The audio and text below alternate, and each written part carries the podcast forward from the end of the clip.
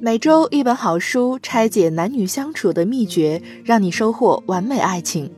这里是恋爱成长学会，你身边的情感专家。我是暖心哈尼姐。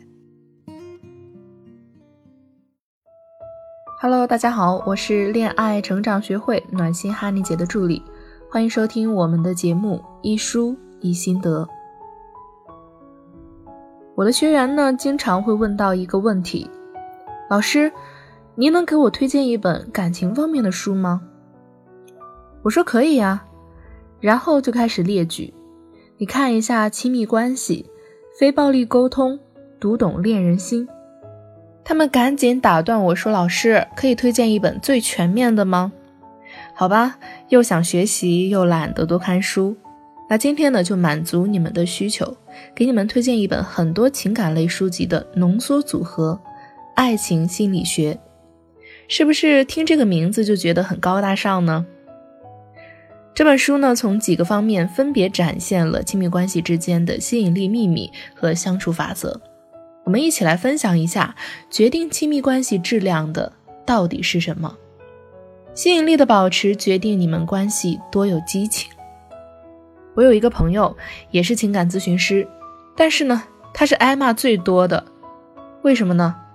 因为呢，每次有学员来咨询夫妻关系的修复，他都会问一个问题：你们夫妻生活和谐吗？你们还有性生活吗？有一些脸皮薄的女性学员呢，就感觉老师一上来就这么直接，好像受到了侮辱，所以呢就投诉他，说他言语性骚扰。实际上啊，这个老师是以夫妻生活为标准来判定两个人的关系水平。他认为，如果两个人有性，而且体验呢比较好，关系呢就更容易修复。如果没有性或者性方面不太好，要先修复性。虽然有些女性学员会难为情，但是呢，他们在听从老师的建议，跟老公恢复性关系后，感情真的也恢复到从前了。这就是性的重要性。性并不仅仅是夫妻生活传宗接代的一个手段。更是我们彼此对双方的吸引力。在《爱情心理学》这本书上提到，爱即是性，性即是爱。其实，不管你是否承认，不管男人女人在选择一个伴侣的时候，他们首先看重的是性吸引力，而不是其他。性吸引力可以决定两个人关系一开始的亲密度，他对你的喜欢程度、付出程度。你们在一起之后的快乐值，就像平台的很多姐妹，怀孕生子后惨遭老公抛弃，被出轨，还要被老公说：“你看看你现在的样子，都不像个女人了。”你认为一个男人应该无论何时都爱你，你错了。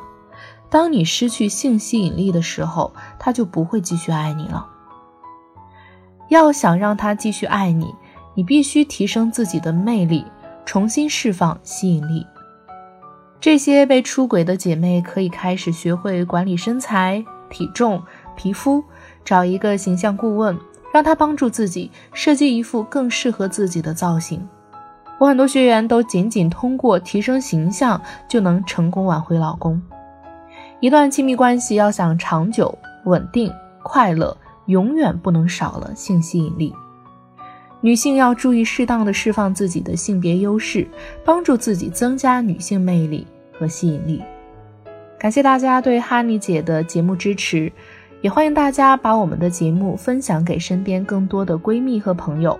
为了感谢广大听友的支持，我们每周呢都会邀请专业的明星大咖进行情感心理相关的在线讲座，欢迎大家添加小编的微信“恋爱成长零零六”入群，备注哈尼姐。等你哦。二，彼此深深的理解和满足决定关系的深度。我们要知道，一个机器如果要长期的运转下去，一定是需要一些动力的。亲密关系也是这样，要想良性长久的发展下去，就必须学会彼此满足，并且达到付出与收取的平等。之前呢，我们讲过一本书，叫《爱的五种语言》。那本书上的内容比较多，我们之前讲过这本书，感兴趣的同学呢可以回头再听一下。爱的五种语言代表的是我们表达爱的五种方式，也是我们对爱的五种不同的需求。有很多人说这种分类太笼统了，确实是这样。我们每个人都有自己的小脾气、小性格、小习惯，不同的三观和爱好。在恋爱的过程中，我们也需要了解并且抓住对方的主要需求，彼此满足，链接就会越来越深。我的两个学员之前是闹分手找到了我，和好之后呢，他们两个开始多了很多生活的仪式感，帮助对方记录自己的小需求，并努力的满足对方。比如，他们会悄悄记下来对方喜欢的、不喜欢的、想要的惊喜等等，并且在一个特殊的日子一一满足对方。他们注重沟通交流的深层次需求。每当一个人有表达欲望的时候，另一个人一定会放下手头的事情，认真的倾听对方。他们每周有两个晚上是彼此的服务日，在这一天，其中一个人可以收到一张宝宝卡。而作为宝宝的一方，今天可以要求对方满足自己的所有需求。通过满足与被满足，他们对婚姻的满意度大大提升了。二，冲突的处理决定关系的长度。如果说理解和满足是决定亲密关系的长度，那么冲突的处理就决定了亲密关系的长度。你跟另一半吵过架吗？我想这个问题的答案是肯定的。那你因为吵架分过手吗？很多人的答案也是肯定的。可以说，别的因素都只管我们过得好不好、幸不幸福，而吵架和冲突却决定了我们关系的生死。有时候吵一架，关系就吵没了。而且很多学员都跟我反映过，自己受到原生家庭的影响太大了，小时候父母就经常吵架。长大后呢，自己也总是无缘无故的发火，一吵架，两个人彼此就开始了指责、抱怨的模式，甚至大打出手。之后呢，彼此冷战，怎么也没有办法和好，成了两个人关系的死结。一个优雅、成熟、善于经营感情的女人，一定是一个善于处理冲突的人。我有一个闺蜜，她特别逗，她的脾气呢也挺暴躁的，但是呢，她自尊感比较好。不会因为老公跟自己吵架就完全否定自己和对方，所以即使吵架，他也不会生气，甚至会尝试哄对方开心。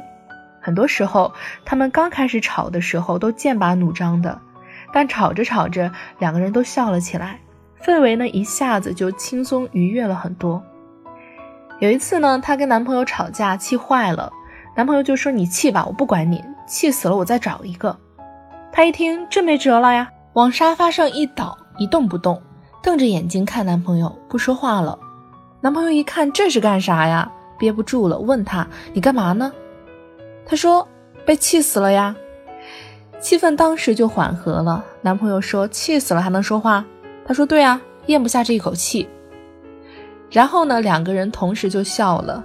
她赶紧先低头认错，她男朋友呢也马上道歉。两个人和好如初，还觉得吵架特别甜蜜。美剧《老友记》中有一段，钱德在一个充满争吵的家庭长大，跟莫妮卡呢恋爱后吵架一次，钱德呢试图搬出莫妮卡的家。莫妮卡问他：“你干嘛？”他说：“我以为咱俩已经分手了。”莫妮卡说：“亲爱的，那仅仅是一次吵架而已。”言下之意就是吵架。不等于分手。当时我也被这句话特别治愈，所以别担心吵架。有时候吵架看上去是拒绝，其实吵到深处都是爱和需要。